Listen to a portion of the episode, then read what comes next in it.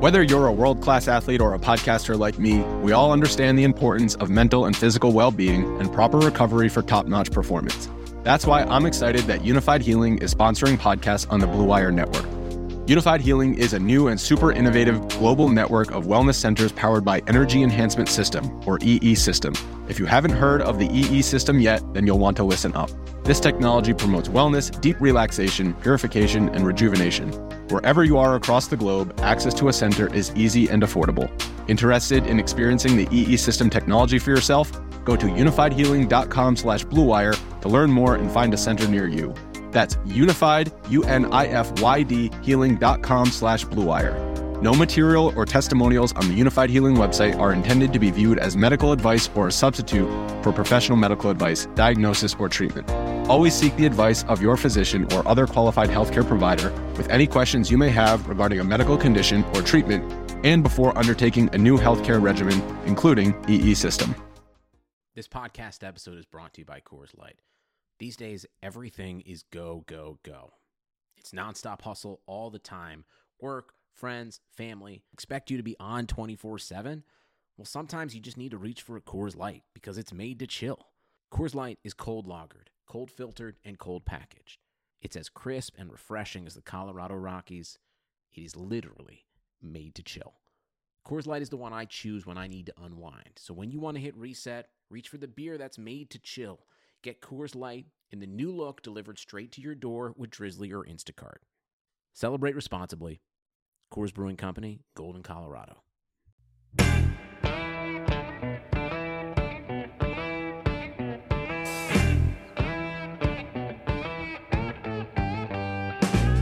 Hello and welcome to Front Office Features. My name is Rob Crane, and I am here, as always, with the one, the only Chris Valente. Yeah.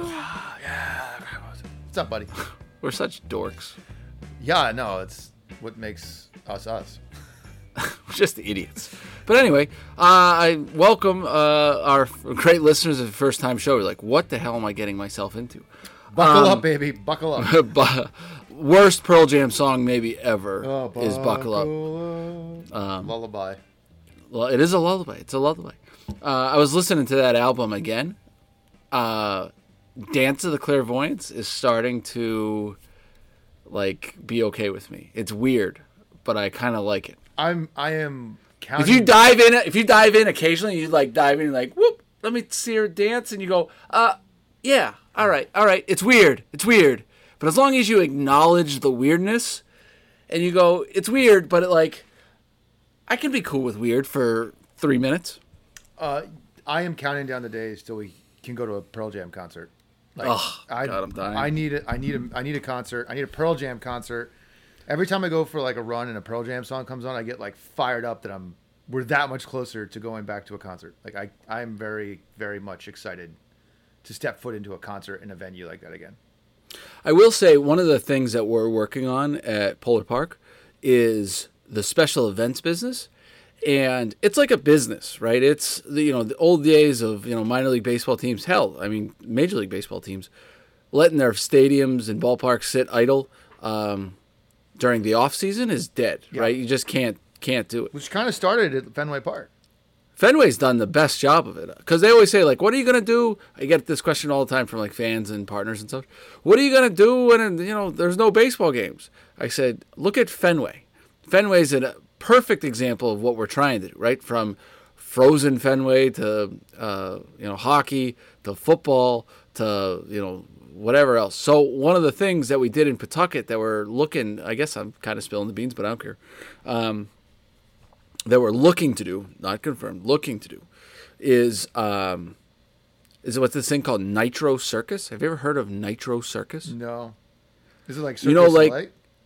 No, it is. The motocross. It's X Games. X Games, motocross, that they have the big ramps and flip. Yep. And they do it on the field. And they have this crazy I don't know, flooring that comes in, and the motorcycles can drive on it. They can, and I'm not. That's not my thing, right? That's X Games isn't really my thing. But seeing those guys do backflips and stuff on on motorcycles, and they come down on like the little razor scooters and do them. It's pretty awesome. Pretty awesome. It's pretty awesome. So we're like trying to get that at Polar Park, and they're like crazy. It's cool. Is that this year? Yeah. So like, you know, maybe in fall. You know, in the fall. Yeah. Yeah, no, Fenway, I mean, look, we've had Big Air, which was like a ski slope off of the Green Monster. We've had Red Bull Crashed Ice, which is roller derby on skates going down hills. We've had two Pearl Jam concerts. More than that. Well, it's four concerts, but two trips. Yes, and then I mean, 10 endless amounts of shows for concerts. The Winter Classic, Frozen Fenway. We're talking. I don't think that works. So I tried in Scranton to do. Like, this was my big idea that didn't fail miserably, but never got off the ground. They have the AHL, Wilkes-Barre Scranton Penguins. They do. And great guys who run that team. And so one of the things that we tried to do was, how cool would it be to have the AHL All-Star Game outside at a minor league park? It would be sick, right? The things probably happen in February, and it would be great. But the one thing that the big leagues can do, or, you know, football stadiums can do, bringing in sheets of ice and the damage that it would do to your field, it's plus expensive. The refrigeration, plus building, is like hundreds of thousands of dollars. Yeah, I think it's about $500,000 every time we tear up our field because you don't replace it. Right. So not only that, just call it $500,000 because the math is easy. You have 37,000 tickets that you can then go sell to make up for the $500,000, right? You can do that not pretty easily, but yes, the math works. Yes. But when you only have, in our case, 90, just call it 10,000 tickets, to get to cover the cost of the ice at $500,000 is nearly impossible, let alone the cost of all your employees, the cost of the economic everything else it takes to run a facility in the wintertime. The math just doesn't work. You'd have to charge like $400 a ticket. It's like, no, I mean, no one's going to do that, right? So I always wonder if someone could come in and be like, I have a free... So we never did it, obviously. If I have a free sheet of ice for you, we can make it work. But also what didn't work too is like you could then go sell like ice time to like local high schools and local... Squirt and Bantam and all those type teams, and you could sell ice time for an hour or two. But there's none of those. That's not as big of a deal in Scranton, Pennsylvania. So the math just never worked out. We had a great idea, but we had a math problem. Yeah, no, those aren't what your specialty are. So it's a good thing you. I find the P&Ls of those special events. Incredibly interesting. Like when I P&L, like profit and loss, and so it's like you have the top of like how you're going to build your revenue, then underneath that expensive, and then what are you going to net. I just find the building of those, tweak here, tweak there. Do we need 12 ushers? Do we need 8 ushers? Like, how does that? I don't know. I just find that it interesting because we have a whole special events. It's like a little mini business. Yeah, we have a whole special events department at Fenway who's responsible for literally coming up with these different ideas to program Fenway Park. Which is why we're having the bowl game, right? Because like we partnered with ESPN. When is it? December. So it'll be our first ever bowl game. It won't be our first ever football game, but it's our first ever bowl game. And that department is responsible for going out and securing those rights, working with the conferences, the P&L, right? Because we got to tear up the field, put down a football field. You got to make enough money, all that type of thing. The economy is made up of real people doing real stuff, and it affects everything. Which you obviously know since you're a real person doing real stuff. Marketplace is here to help you get smart about everything beyond the what of the day's business and economic news. We dig into the how and the why with the real people driving our economy. From big tech and interest rates to small businesses and what's happening at the Fed, Marketplace breaks it all down so you don't have to. Listen to Marketplace wherever you get your podcasts. Well, sorry about that technical difficulty. Technical difficulty is idiocy. So I don't know if I have my little AirPods, right? But I have a little case, and I get fidgety, right? So sometimes during the podcast, you can hear me like playing with like stuff like this. Yeah. And that's just me being fidgety. Or sometimes you'll hear me like clicking the pen, like, right? So I got fidgety, and I was playing with my AirPods case and like opening and closing it, opening and closing it, opening and closing it, opening and closing it, opening it. And then it connected to my computer and then totally screwed up like the inputs and outputs. I couldn't hear, I couldn't talk, couldn't do nothing. So I was like, what drives me crazy is in the car. Right. It switches back and forth between Bluetooth and my AirPods. I'm like, no, I'm on. I want to be on AirPods, and now it's on the car, and you're like hitting handset, and it's like, oh yeah, no. These are what you call, Chris, first world problems.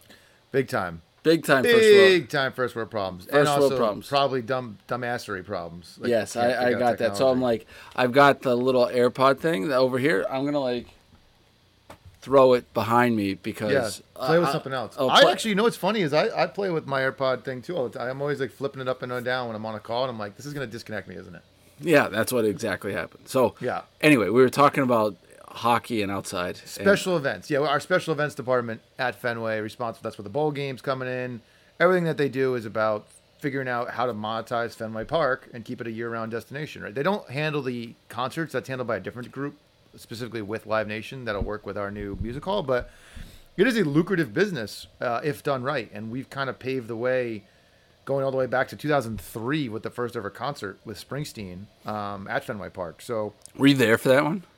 I was. I think we talked about. Were you working? I was at UMass. No, I was at UMass because like forever ago. Yeah, so 2003. I went to and I was like, oh, I'm a Jersey guy. I have to go to this concert. I wore my Yankee hat as a Yankee fan to Fenway Park and was threatened to be beaten up. You did tell me this many times, but yeah, I actually have another Springsteen story, but I can't probably share it right now. I probably would be sharing not public information about some news that I'm not allowed to share, but we can talk about it when that news gets shared. So it's not Fenway related, so I'm not doing anything. Got it. When does the music hall open? Labor Day of 22. Got it. How far along is it? I feel like you can see it above. It's above the ballpark now. You can see like the roof, the building. It's pretty cool. So the way Fenway Music Co. is now officially formed, that company, which is now a music division, which now will take full control of that music hall as well as the House of Blues across the street. Wow. I've never been there to the House of Blues. It's cool. It's small. It's like a 2100 capacity, and then there's the foundation room as well, which is the VIP section attached to it. It's the busiest House of Blues in the world. And how many House of Blues are there? A lot. There's a lot around the world. Like there's ones in like all these. It's pretty much major cities have a House of Blues. It's a Live Nation owned facility. I hear Eddie's when sometimes like if they have they have two shows at Fenway. That sometimes like the day between, he'll like go to the House of Blues and just like. Well, now I'm hoping because of the Sam connection, the Theo connection, that he opens up the music hall. That's my hope, is like the first act at MGM Music Hall at Fenway Park will be Eddie. We'll see. Effing A, man. That would be. I told you the Theo's assistant head of foundation. You were texting with her. Texting with Theo. Eddie. No, that's not like this is why we're friends. That's La La Land. Yeah, like this is why we're friends. But yeah, no, special events, you guys will find that it's a really different business, but I feel like a minor league organization would be better at it because you guys are just way more outside-the-box thinkers that you'll probably use that ballpark for so many different things.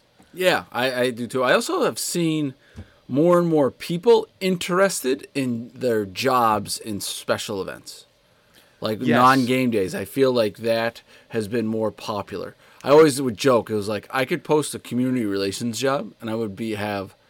even, well before pre-COVID, those were always the most popular ones. And then it became community relations is good. And then it's like, if you put anything that said social media in the title, there was like a billion of them.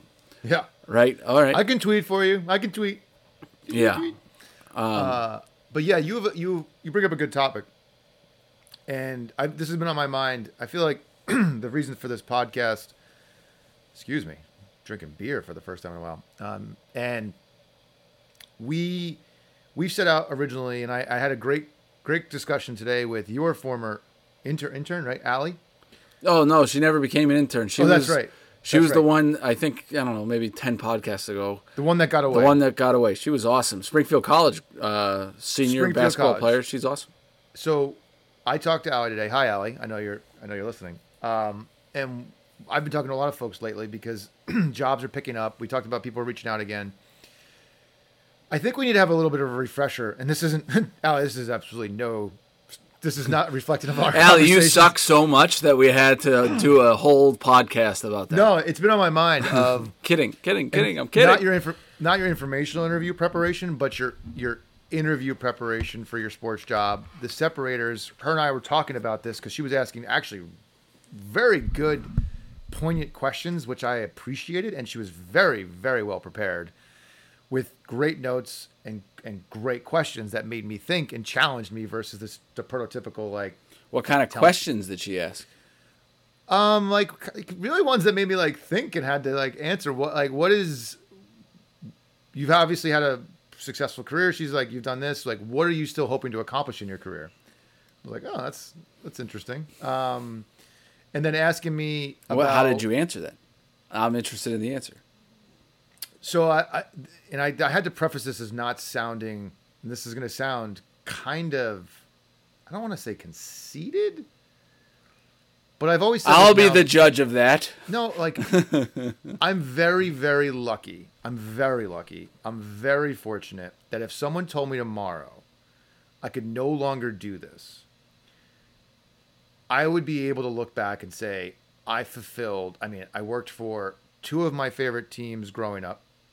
The Giants and the Devils. I ran a franchise. I moved a franchise. I started a franchise. I've won 2 World Series. I worked for an upstart company that launched into now the biggest sports betting company in the country as the 105th employee there. I worked in media. I worked for Fenway. I'm not really chasing anything at this point. I just don't. I've come to terms with I'm not I wouldn't say I'm content, I'm fulfilled, but if someone told me tomorrow it's over, I wouldn't be I wish I got to do X, Y, Z. Right? Could you tell me if you told me tomorrow I was gonna be president of a team? Of course I would want that, but if that doesn't happen, I'm not gonna look at my career and be oh, I failed, right? I've been very I look at this and I'm very self-reflective in this. That sounds kind of cocky douchey to say after 18 years. I wouldn't say that it's douchey. No, I've said some douchey stuff on this podcast. But I don't feel I said if you asked me that question 10 years ago, I would have had a much different answer. But I love where I live. I love my organization. I love the people I work with. I get to do some really I had a really cool call today, with some people that I don't belong talking to. In any normal circumstances. And I don't know. I'm not chasing the title at all. I cared more about that when I was younger. My title right now means nothing. I have the same responsibilities as the SVPs. That doesn't matter. And I get to do stuff like this because of who I work for, and I'm afforded the flexibility. And I wouldn't say if I don't accomplish XYZ, I would look back and be it was all for naught, right? I'm pretty lucky. And I think about your career too. Allie, good question. She got you deep, but that's also a good, those are good questions instead of tell me about, how did you get to your position? Oh, Jesus Christ. Tell me about your day to day. Well, the best questions get the other person talking. Yeah. Right. It's the same thing as when you're interviewing, when we do interviews, a good question is a short, quick a question that gets the other person to just go. Tell me about your day to day. I'm on Zoom all day. That's my day to day.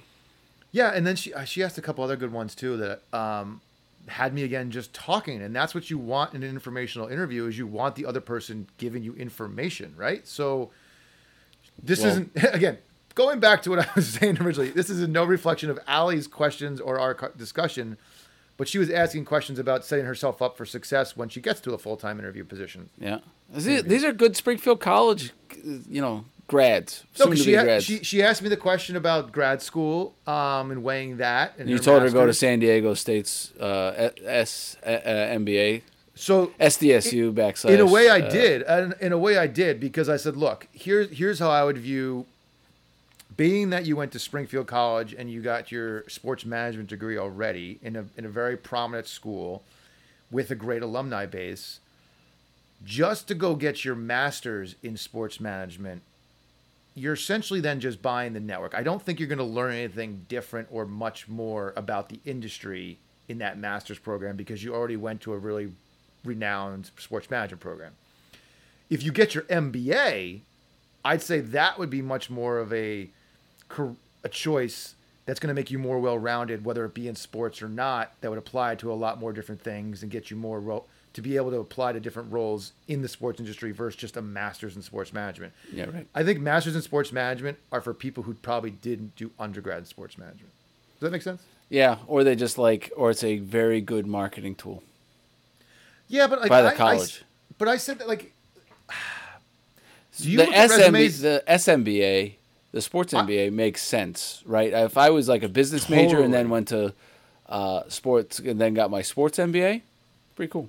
Even sports management into MBA, sports MBA with San. That's why San Diego State is great. They literally are teaching you a much broader way to look at business versus just They look at the sports business of it, not the sports theory. Does that make sense? Yeah. No. And I don't look at a resume and see a master's in sports management and think that person knows anything more than someone who has an undergrad in sports management. Yeah. MBA, different story. MBA, I'm okay, this person probably knows finance, analytics, data. You know what I mean? I see what you're saying. Yeah. And I said, honestly, instead they took sports law. They took sports law too. Right. And I was honestly, unfortunately, you're going to get the same pay no matter what when you first start in this business. So you got to be really sure of that investment to go to the secondary college. And not just do it to check a box because you couldn't get a job or anything. Digress. Let's talk about, because there are so many jobs out there. There's so many more coming online. There's a bunch. Every day it's fired back up. You're hiring. I've actually in the past couple of weeks seen our internal postings for group sales. I saw it. I did see that Red Sox group sales position. Red Sox group sales, but that's going to work for Cometa. No, it works for Carl. Got it. Cometa's in the more of the season tickets. Carl Greiner, right? Grider. Yeah, we've bought tickets from him. The team does. We used to do a package that included a Red Sox game. Wait, you have to buy tickets? Well, when we bought 400 of them, yes. Oh, got it, yeah. Okay. It was part of a season ticket. Got everyone got a ticket to a game. Got it. It was here's a package for $100, and you get two at the time Paw Sox tickets and a Red Sox ticket, right? So let's go in the Wayback Machine to why this all started, which we were just talking about, is to prepare people to enter in this crazy world. And the way to do that is to set yourself apart from the resume. The diploma, doing one or two internships, how are you going to set yourself apart when it comes to time to apply for that full-time role? And that's what the point of this podcast was. Get yourself out of the teamwork list. Oh, I applied for the job. Do you think that matters? No, it doesn't, because you're just now in a pile. You're in a pile. It's exactly what I told Allie today. Get yourself out of the pile. Right. People think that they've done a good job. Well, I applied for 12 jobs today. You didn't do shit. I could apply to be a doctor at a hospital, and I would have the same. UMass Memorial. They just announced their great partnership with us, and I just toured their CEO around today. Anyway, I could apply to go be a doctor at UMass Memorial, and that you would have the same chance of getting that job as a ticket sales guy or gal than I do as becoming a brain surgeon. Actually the other one's way more plausible, but but you get my point. No, but it's here's the thing. I'd be an awful surgeon. I don't have that fine motor skill stuff. I would just hack people apart. It would be bad. I don't think it would be my motor skills. I think it would be my patience level. Yeah, like, we sell stuff because it fits our personnel. Close enough, right? Yeah, close enough. Looks good. Can't negotiate. You can't negotiate that. It's like, did you need that organ or that artery? Was that important? Was that important? Yeah, like, were you good at the game Operation growing up? Not that. Like, what was it? The funny bone that all got you. That was the really small one. Yeah. No, yeah. I wasn't great. Yeah, it's the patience though. I just don't have patience for that. Like, I have pretty good patience, but for certain things, I'm just like, no, cut them open. Anyways, hack his arm off. Here's what's going to separate you: is your understanding of our business, the answer you give to why you want this job, why you're qualified, which we're going to dive into here, the story you have to tell. What the hell did you do during your time during this pandemic? What were you? Who were you talking to? What were you networking with? What content were you producing? What social media stuff were you putting out there on the stratosphere for everyone to consume? What is your story that's going to get you out of that damn pile? What network have you built up to help you not just be the resume in the pile that's going to get you to the front of the line? You've talked about it. When you had those jobs open, who did you interview first? All the people who were friends of somebody that reached out. Not friends, but colleagues and friends of mine that would reach out. That's who I absolutely talked to first. The guy who we hired was a college.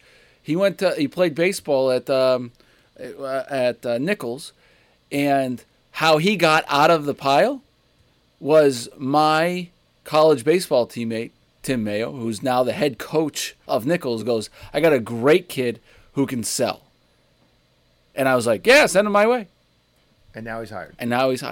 Right? Obviously, there was 1,000 different steps that he had to go, and you know that buddy Mayo wasn't just full shit, but that's how he got out of the pile, right? He got out of the pile because he knew there was a connection between his head baseball coach and me, my old throwing partner. Well, and that's the delineation I tried, and I was, again, going back, Allie's going to be a star of this podcast. The getting out of the pile is just a quarter of the battle, not even half the battle, right? You basically got into the lineup. Correct. And now you have to produce while you have that opportunity. Otherwise, you're going to get benched and put back into that pile or sent back down to AAA. So getting your shot is just a fraction of the process. When you're up to bat, what are you going to do?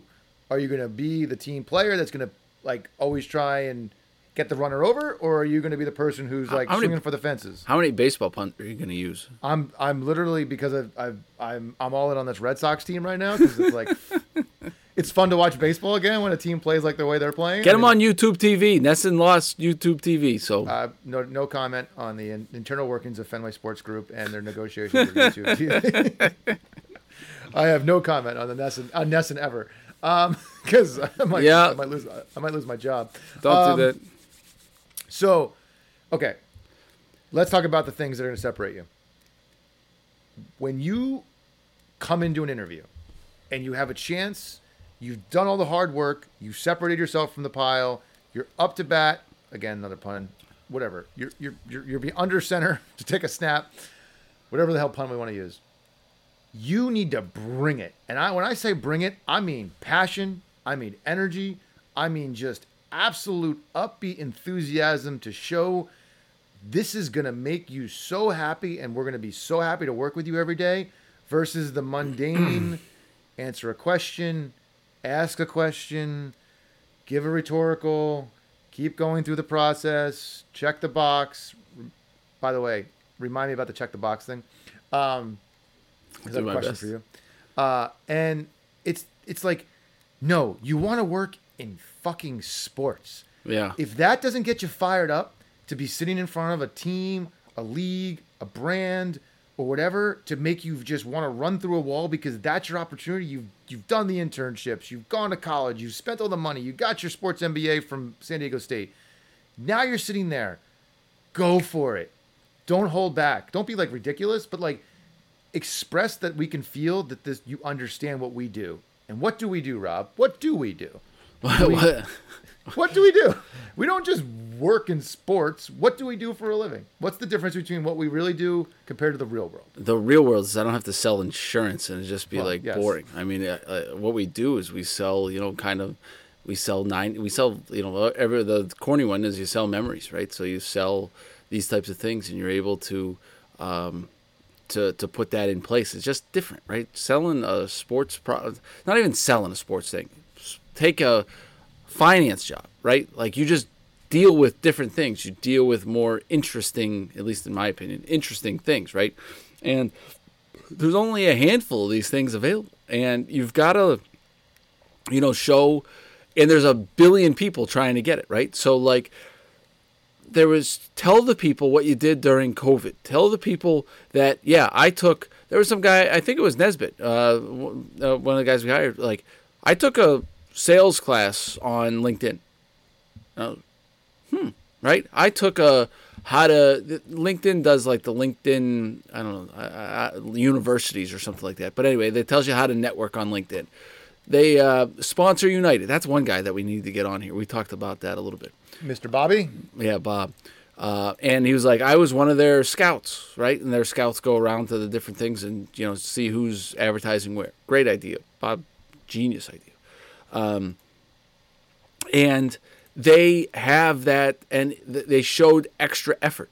The people that lose it, right, they might get in because, you know, you're a buddy of mine or whatever. And they just ask, like, they don't ask any questions. They tell a horrible story, like a boring story. You know what I mean? Not a horrible story. Everyone's story is good, but like a boring story. And I don't, you know, if you gotta bring your A game, and I say bring your A game. I think it is also not, you know, there's also the loud, obnoxious guy that I can't stand, or gal. That I can't stand, where they just think like they're, you know, God's gift. And so I think it's a showing of passion that you're the person to be able to do this, but you're also humble, you know, willing to learn. I don't like when the person comes in and like has all the answers to the questions. And, you know, does that make sense? Like Totally. No, yeah. I want someone to be like, no, I want to be able to learn. I want to be able to grow. And I think that you're, you know, this organization can help me learn and grow. And here's why. I like humbleness. Maybe that's just that's a me thing, but I like humbleness, and I like confidence. I don't like arrogance. So yes, confidence versus arrogance is key. Humbleness is, I think, along the lines of being coachable, right? Yeah. Like open to being able to learn, to grow. But to your point of like understanding what we do and how it's different than selling insurance, it's like a privilege. It's an honor to be able to have the power that comes with the opportunity to work in this industry, because you are given the keys to change people's lives for the better. The infliction you can have on someone's memories, day, life, by the power of sports. It's an emotional thing, right? It's an emotional connection to, like, leaving Pawtucket for people hurt, right? Down to the core of people, like, it hurts. And the people of Worcester are fired up, like, but those type of things, like, if a company leaves an area, most people don't get that worked up, right? Like, oh, okay, that company's gone, the store closed. I like that store, no big deal. A team, a sport, that's a part of the fabric of the community. We as just a society, as a world, love sports. And it unites us. It brings us together. You working in this industry, when you can come to an interview with that answer and understanding of what we do for a living, that it's not just sales, it's not just finance, it's not just marketing, it's not just social media. You're literally the voice for millions of people. And that is a really cool thing. And if you can comprehend that and convey that you understand that responsibility to your hiring manager when you're sitting down, you want to separate yourself from the pack, that will do it immediately. Yeah. Because the standard, I love the team, I watched it, I grew up watching it, like, okay, great, blah, blah. Again, we talked about it. Chef, food, no, that's not the requirement here. The requirement is, do you understand what your day-to-day is going to be like and the responsibility that comes along with that? I also think it's understanding the role that you're about to apply for too. I've had a couple of these things, right? And we're looking for what I call I call them full-time part-times, right? They're basically 40-hour a week, but you pay them by the hour, right? So they're full-time part-times. And you start talking to these folks, and you're like, what do you want to do? And how do you want to do it? And I remember, this is for like a ticket sales thing. Photography? What? Oh, I'm really into like, you know, the marketing side of this. What about sales? This is a sales position. Yeah, I got the foot in the door comment the other day. Oh no! And I was like, I keep getting those again. I'm like, no. Like I'm trying to get you sales to get my foot in the door, and I'm going to myself. And I said to the guy, I was like, I need someone who is passionate about selling. Even if you're trying to get your foot in the door, you've got to be passionate about what you're trying to do, not passionate about finding something else. Because as soon as you get in the door, you're going to be looking at the marketing team, or you're going to go look at, the photographer in one case. And then you're going to not, be a good salesperson. Yeah, it's just, look. Why even apply for this stuff? Because it's got... No, you know why? Because they're not listening to this podcast and they're getting bad advice. It's clear as day that there's still the advice out there is just get your career started. Just get your foot in the door. Sell tickets. Get your foot in the door. Sell tickets. Yeah. You'll make some friends. You'll network. Like, I don't know how many more times I have to say this. Shout it from the rooftop, Chris Valente. If you come into sales and you crush it, and for the next 3 years you're killing it, and then a marketing job opens... And you go to apply for said marketing job, and they're going to be like, well, we're going to cut your pay in half, but mind you. So that's number one. Number two, you've done no marketing in the last 3 years. You've been in sales. What makes you qualified for this marketing job? Yeah, I don't get it. And I just... Okay, let's back up. What other industry has the same mentality of just get your foot in the door? And then you'll be on your way to do whatever. I want to be a Google coder, right? You know, I'm going to go code at Google. Are you going to start in HR? No, it doesn't make any sense. Right. What are you doing? It doesn't work that way. No, that's not life. I understand, having, not knowing what you want to do. There's a difference, but totally there's a difference of that. Like, I'm not sure I want to do sales. You would ask 22-year-old Rob Crane, I would say there's no chance I wanted to sell. So, but when I went to go sell, I was like, all right, this is what I'm going to do, right? And I take it as I'm going to also experience the entire business, and I'm going to put my head down and do the best job that I can and experience the entire business. How one of the things, even in the Battle Creek days, was like they need an on-field MC, right? I got to experience the between-inning promotion side of that. That wasn't selling. Right, but I got to experience the between inning, that was the marketing side of it, if you will. But that was a way to experience while you're in there, but also keeping your head down and say, look, I got to go sell tickets, right? And I told the story about Marty saying, you haven't sold any tickets, now you sell tickets or you're going to get your ass out of here. So, but it allowed me to expand, but also keeping your eye on the prize. You know what I'm saying? So I think you've got to communicate. If you communicated that, it's like, I want to come in. I'm going to be the best damn salesperson that you've ever seen, and I'm going to grind my way through, and I'm going to work my ass off to do this, right? And then while you're in there, you say, "Hey, I saw that, whatever position that was, or can I volunteer for that?" We're most likely going to say, "Yeah, go for it, man," or go for it. Like, have a good time. And then that's how you get to experience, right? Going to have the lunches with the community person, going to have the lunches with that. Yeah. If that's how you end up going and to do it, that's the right way to go about it. But don't forget why you're there. To get my foot in the door. But also, if you know you don't want to be in sales and you want to be in social media, and that's you already have established that before you're applying for that role, don't take a ticket sales job. Don't take a corporate sales job. Don't take an activation job. That's not what you want to do. But I also think, too, take me through this scenario. If I'm listening, I'm saying, well, what the hell, right? There's probably, I don't know, just call it 10 ticket sales jobs. There's one social media. Yeah, I'm going to want to work into the business. But you don't have to start at the team or the league. Like, you can go do social media elsewhere and be qualified to then get a social. Not everyone starts their career day one for a team or a league or even in sports.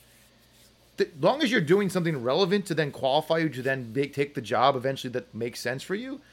If you're setting yourself up for your story, which we always talk about, and your resume is now littered with nothing but irrelevant story to then get qualified for a job in 4 or 5 years from now, you're wasting everyone's time, including yourself.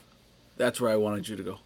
Like, go do it, something in a different industry. It doesn't matter. Like, you don't have to start day one in the Paw Sox, Woo Sox, Red Sox, Giants, Devils, whatever, Patriots.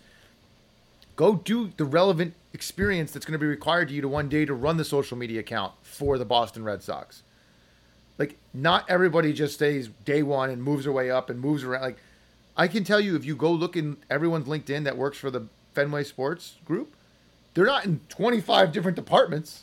Majority of people that maybe 20 years ago, yes, like, they've bounced around because that's like the industry has evolved. Now, it's very specific, very specialized. We've evolved as an industry to the point where we are pretty much run like a corporation, right? Like, we're billions of dollar corporations. There's people in roles that do their jobs. It's still a job. It's not like, well, you know, today I'm done selling tickets, so I'm just going to go over there and work in PR. Like, what? You couldn't do, again, in Google. This is a perfect example. That's not how the world works. I'm going to go be a coder. Well, today I feel like writing press releases. Can I go do that, boss? What? No. No. Correct. No. No. You cannot. And if go you back to your computer and code. Exactly. So just, look. I get it. It's hard. To your point, 22-year-old Rob didn't know what they want to do. That is okay. Right. There's a whole bunch of people who don't know what they want to do. But if you're going to go do it, go do it. Here's the other. Here's the other, like, secret for most people that are young out there listening. Ooh, secrets. Tell me the secret. That question never ends. Like, you're still going to challenge yourself. What do I want to do with my career? Am I doing the right job? Ain't that the truth?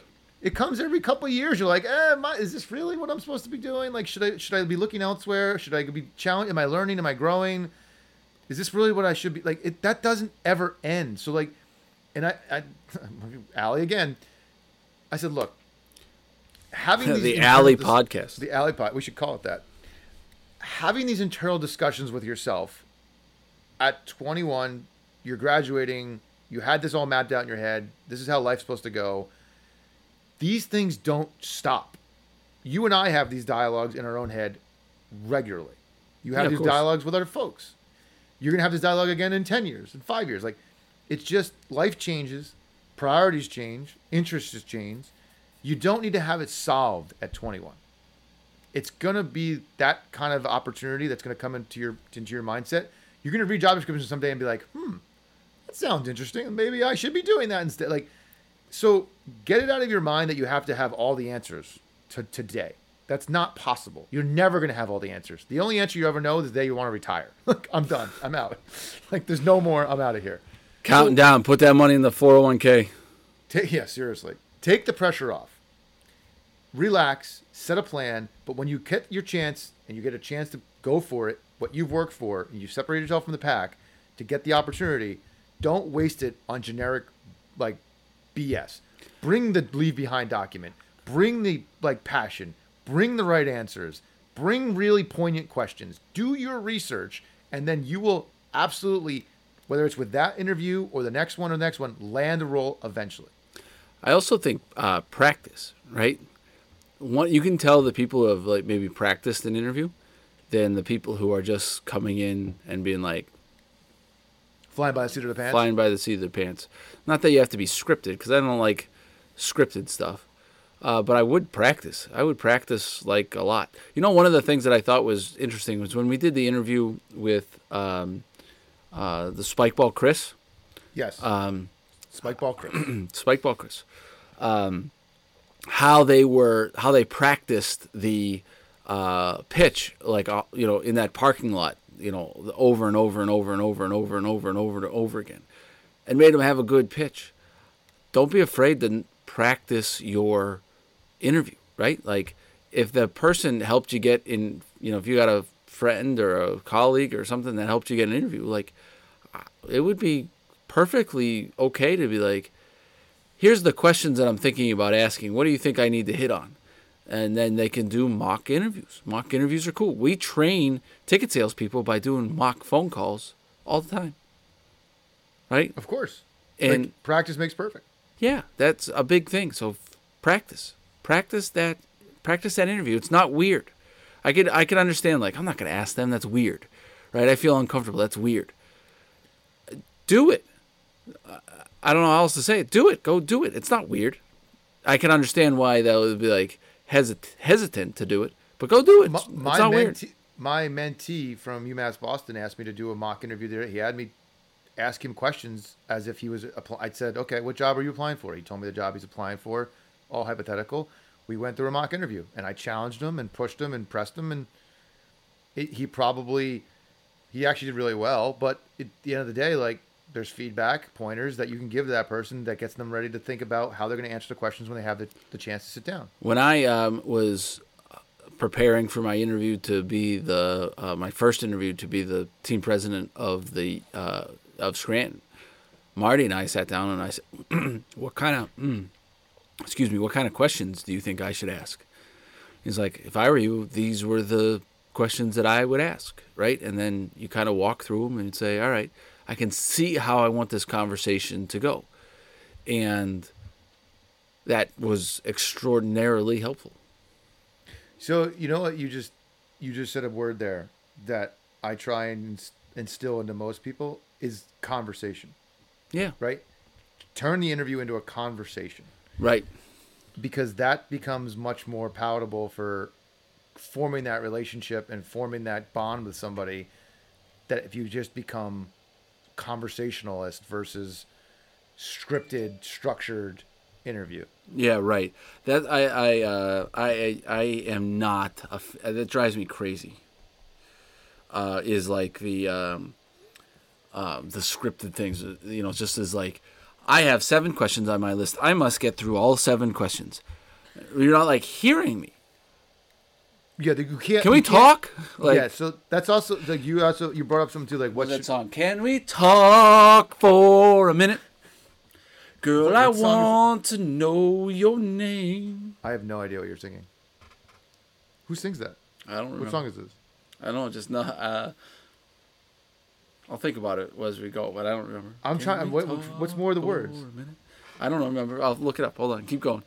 Making a conversation, and I threw you off. That's normal. Yeah, so now you're like, why in God's name is Rob singing again on the podcast? No, it's comic relief.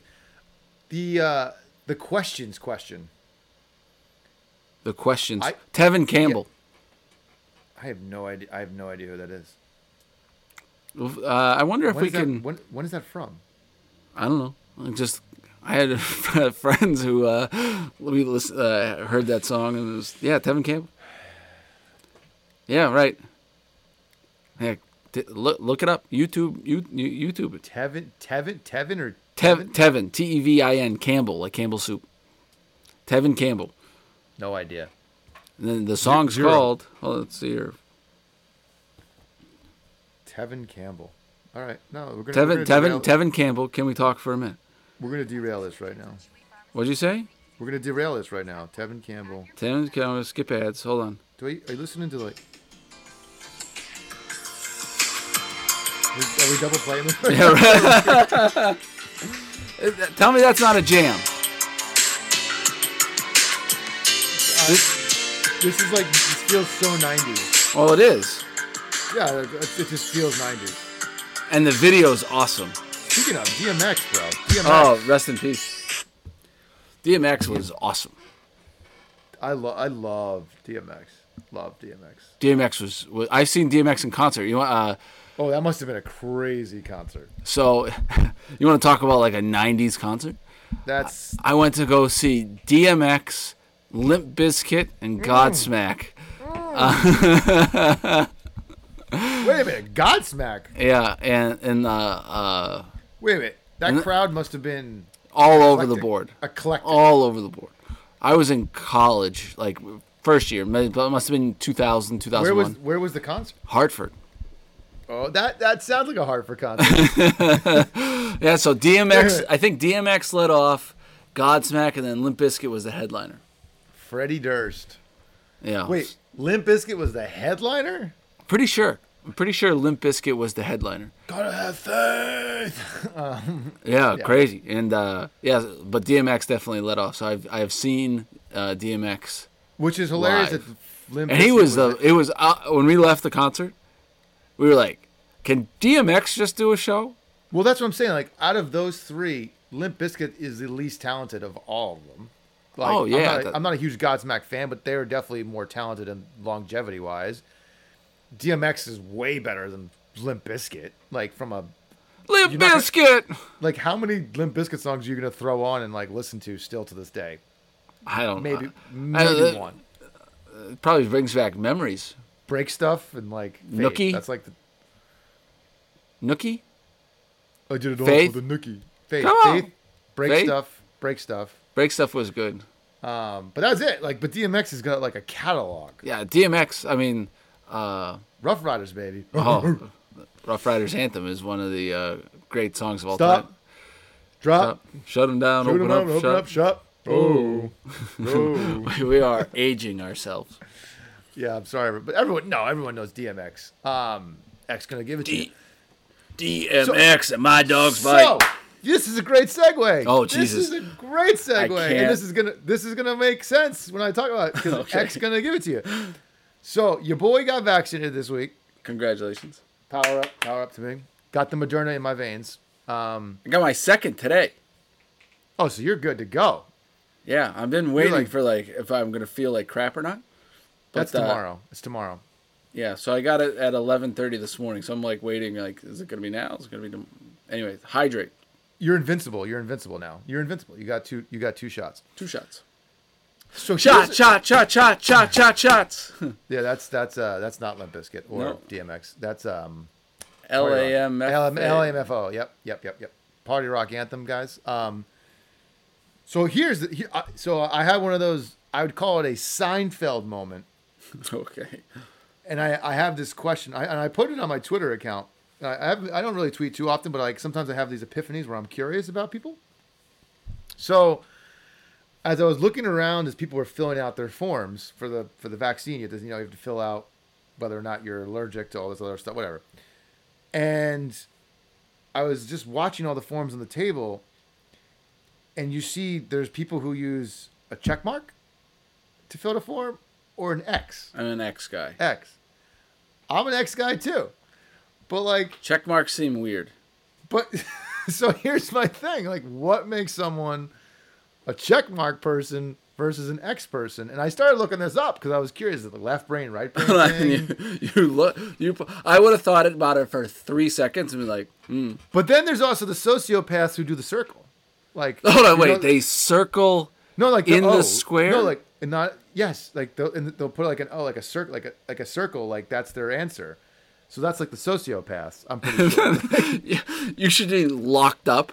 The key should be thrown away if you're putting a circle inside of the square. What was that show? Circle Gets the Square? Circle Gets the Square. Hollywood Square. Hollywood Square, yeah. Great show. It was a great show. The host was definitely... Was he the same guy that was on like Love Connection? Was that guy? I don't know. Chuck Woolery or something? Chuck Woolery took care of like every 80s, 90s random game show of all time. Yeah, apparently he was a huge racist too, but that's beside the point. Oh, really? Yeah, no bueno. He was tweeting some stuff, but anyway. So you're an X guy. I'm an X guy. Whoop whoop. Me too. I'm an X guy too. Check marks do not make sense to me. But then I like people respond like, oh, I'm a check. So then, it's reading it. X's are looking up what the meaning behind symbols are, because obviously symbolism is a huge thing. Majority, it says X people are typically pessimists. Huh. And check marks are more optimist? Yes. Don't you hate those blanket statements? I, I, I do, but like I'm thinking about like, am I a pessimist? Like, so just because you mark a box with an X or a check makes no difference if you are an optimist or a pessimist. Right, so that's ridiculous. So take out Scantron, not Scantron, but say it's a oval shaped. Like if it's an oval-shaped one, don't you have to like fill them in? So now would you fill it in, or would you put an X over, or would you circle it? Like the oval ones? Not a Scantron, not test taking. Forget Scantrons, but like there's like a yes and a no, and there's a circle next to it. Would you fill that in? If it was a circle, I would probably fill it in. You'd fill each one in. If I know which one you're talking about, yes, I think I would fill it in. And versus just put like an X through it. I think so. It matters. Do you ever use a check mark for anything? No. I feel like I do, but I can't remember what. Where? I don't know, like completed. So if it's a little square box, I'm like thinking, Square box is an X. The oval makes a big difference to me. Okay, but like the big square, I'm definitely an X. I know that for a fact. I'm like, I feel like it's faster. I also like think that's like quicker to go with than a check mark. Well, that's probably wrong, right? Because you've got to make one and then lift your pen or pencil and then do another. Check is keeping your pen on the paper the entire time. I know, but in my mind, that sounds more efficient. Right? I'm literally making checks and X's with my finger on my desk. Oh, but it got me thinking. This is going to help your sports business career, I promise. I was just more curious if you're a check marker. X marks X. X marks the spot. X gonna give it to you. So that was my segue. It was a perfect segue. I told you, remember I said remind me about boxes and X, like that's the one. Remind me about check marks. Yes, X. The other thing my wife reminded me of, so she took my son and daughter to Kimball's Farm today, which is what I would call not really a farm. It's got batting cages and ice cream and farm golf. Doesn't have any of those. There's farm has cows and horses and fields. It does not have the first thing. The first thing that a farm doesn't have is a batting cage. And that was the first thing that you said. Farms don't have batting cages. I'm pretty sure there's no animals there. But it's called Kimball's Farm. And the first thing that they said was batting cages. And what was the next thing that you said? Like there's boat bumper cars. This is not a farm. It's legit. You ever been on a farm? Yes. This is not a farm. There might be animals. I'm not sure. Anyway, my son... They sound pretty down the list if you went batting cage and bumper boats. My guess is they get a huge tax break and they call it a farm, quote unquote, because like, oh yeah, look at all this land. It's farmland. Anyway, so he went golfing on the... Not a farm. Yeah, this is definitely not a farm. It's a driving range. Yeah. It's called a fun center, right? Like you're driving down there, it's like, there's the Valente Fun Center. No, look, they've got batting cages and bumper boats and mini golf. Place. Right, that's a fun center. Kimball Farm ice cream. It's called Kimball Farm. You didn't even name ice cream in any of them. No, there's ice cream too. There's ice cream's not hard to add. Kimball Farm.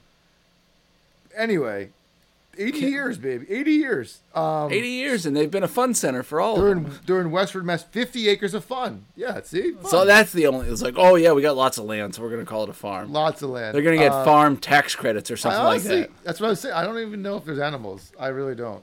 But regardless, he's going to be better at golf than me in pretty much 5 minutes. He started T-ball. He started playing T-ball two weeks ago, playing with like 7-year-olds. He's not even 5 yet. I guess and this is... Proud dad moment. So here's my assessment of my son's athleticism. If Zach wants to be good at sports, he can, but he's also doing the like almost he's not there's no fielding it. Like he's almost doing like the right field dandelions, but in the new kid version of like he's blowing shit up in his mind, superhero type stuff. Yeah, it's like Like Zach, no, you need to hit the ball now. But when he like focuses, he's like good, and his swing and the golf like today, like Rachel sent me some videos, like he's hitting it like 50 yards. I'm like, that's he's awesome. 4 years old. He's like, how about Hideki Matsuyama? Yeah, Masters champion. That like is they call him the second most popular athlete in Japan, behind Ichiro. No, active, I guess I would say. So Shohei Otani. By the way, maybe the best baseball player I've ever seen in my life. Oh, Otani?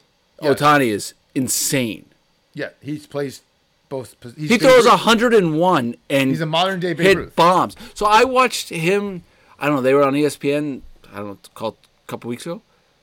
I watched him pitch. He had 101 in the first, batted second or third, hit a home run, and it was a bomb. Yeah, bomb. He hits bombs. And I was like, who is this guy?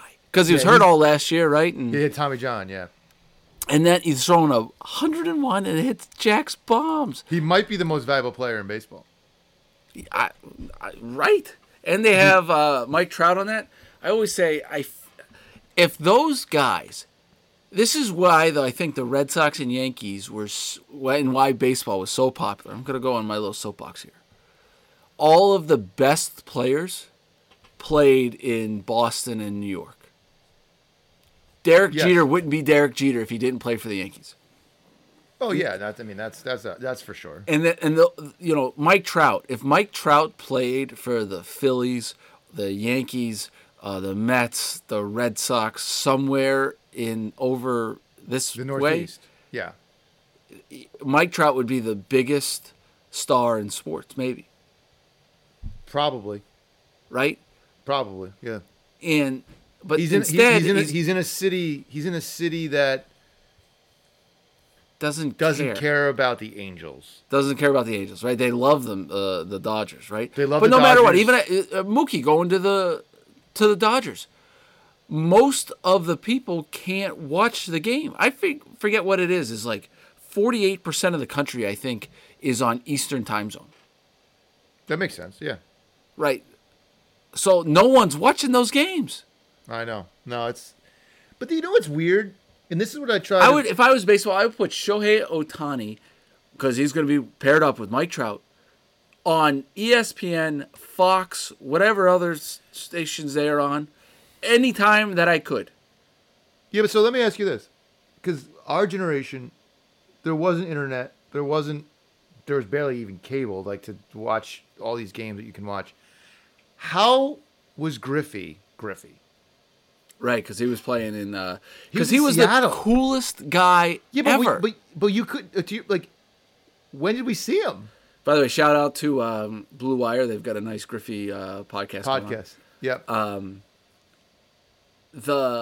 He was the coolest guy ever. The backwards hat. The swing. The swing is the prettiest thing I've ever. His best first at bat ever. He hit a home run with the right, and him and his dad hit home runs in the same game. Yeah, I remember vividly when he was in the All-Star game in the home run derby in Baltimore and hit it off the building. Hit off the warehouse, yeah. And then he came out he turned his hat around, and he's playing Return of the Mac. Do you remember that song? Oh, yeah, yeah. Return of the Mac. Yeah, we've hit some jams so far in this, in this podcast. But anyway, he was the coolest guy ever. But he was also during that time, and say like the early to mid 90s, there was nothing better than SportsCenter, right? And they would just play highlights. Nice job. They but there's nothing better than SportsCenter, and they would just play these highlights. So you would be able to see Griffey climb a wall. Yep. Hit a home run, though you didn't watch the games. And now SportsCenter is not highlights at all, right? It's all talking heads and sports, but basically sports talk radio. It's funny because, like, that's where we saw Griffey, was SportsCenter. Randy Johnson was SportsCenter. Exactly. And that's what made them. So that's why, and then Griffey became the coolest guy ever during some of the All-Star Game stuff, and like one of the best Super Nintendo games of all time too, Ken Griffey Jr. Baseball. So good. I have it right over there. It's fantastic. Timeless. We'll come on. I'll be in 2 weeks. 2 weeks, you get it gets fully vaccinated after. Rachel will be fully vaccinated next week. I'm in 3 weeks. Amy's fully vaccinated at the end of the month. We can actually hang out. We could do that dinner. We can come on my patio. We'll turn on the fire table, and we'll record a podcast live from our backyard. That'd be a good idea. Our wives will love that. Probably actually would. We're over an hour right now, bro. We've been talking. We literally again, behind the scenes. We said we have one topic tonight, and we're like, we'll figure it out. And it's like, all right, again, we're gonna go back to Allie. We're gonna end this with Allie because she told me why she likes our podcast. Is that doesn't seem like it's scripted? I go, Allie, you have no idea. There's one thing in here scripted. We try to like maybe hit 2 or 3, 4 topics. Or 5 topics. It's like au naturel for sure. There is absolutely no pretending on this broadcast or scripting on this podcast. Yeah, we do get Alina. We do have our CMO keep us in check every once in a while. I did notice. I think Alina updated her LinkedIn today that said something about. She didn't give herself as high of a title as she should, but anyway. Well, Alina does a good job. Alina does a great job. She keeps us in line. She's our boss. She's our boss. One of our 15 bosses that we have. What did she say? Digital? Oh, what title did she? Damn it. Alina said she is the digital marketing intern for front office features. Or also known as chief marketing officer. Chief marketing officer. All right, I think you got work to do. I got work to do. I got lots of stuff to do. But anyway. I gotta go find the owl across the street. See what it's killing right now. Hold on. What? Oh, I thought I told you about Owlgate. Owlgate? No, I do not know about Owlgate. Owls, like baby owls, like massive great horned owls, who are. That's what you would see in a farm. Not batting cages. This is suburbia life. Literally, there's consistent groups of people coming to see said owls in the tree across the street from my house because there's babies, and when I say babies, they're the size of cats. And then the mom's wingspan is 5 feet. Oh my God, it's massive, and it's just murdering. Literally, like there's carcasses of rabbits across the street. Like it's literally just tearing apart the neighborhood because it's feeding its babies with like other animals. Yeah, don't have small dogs or little cats. Right? I'll send you a picture of like the baby, like just death stare. It's and they sleep during the day. But you could go see these great horned owls in a farm. You could come also to my house. These great horned owls. Do you have a batting cage at your farm? I could put a batting cage in my side yard. Not quite a farm though. I don't live on a farm. I'm not far from a farm though. There's farms in Natick. There's definitely farms. All right, talked enough. So I hope something. I hope people got something out of it. There is a technical difficulty in this episode, so hopefully you can mesh this together and it doesn't like sound completely off. We'll see. No, I have no skill. But anyway, we'll figure it out. All right, I'll talk to you later.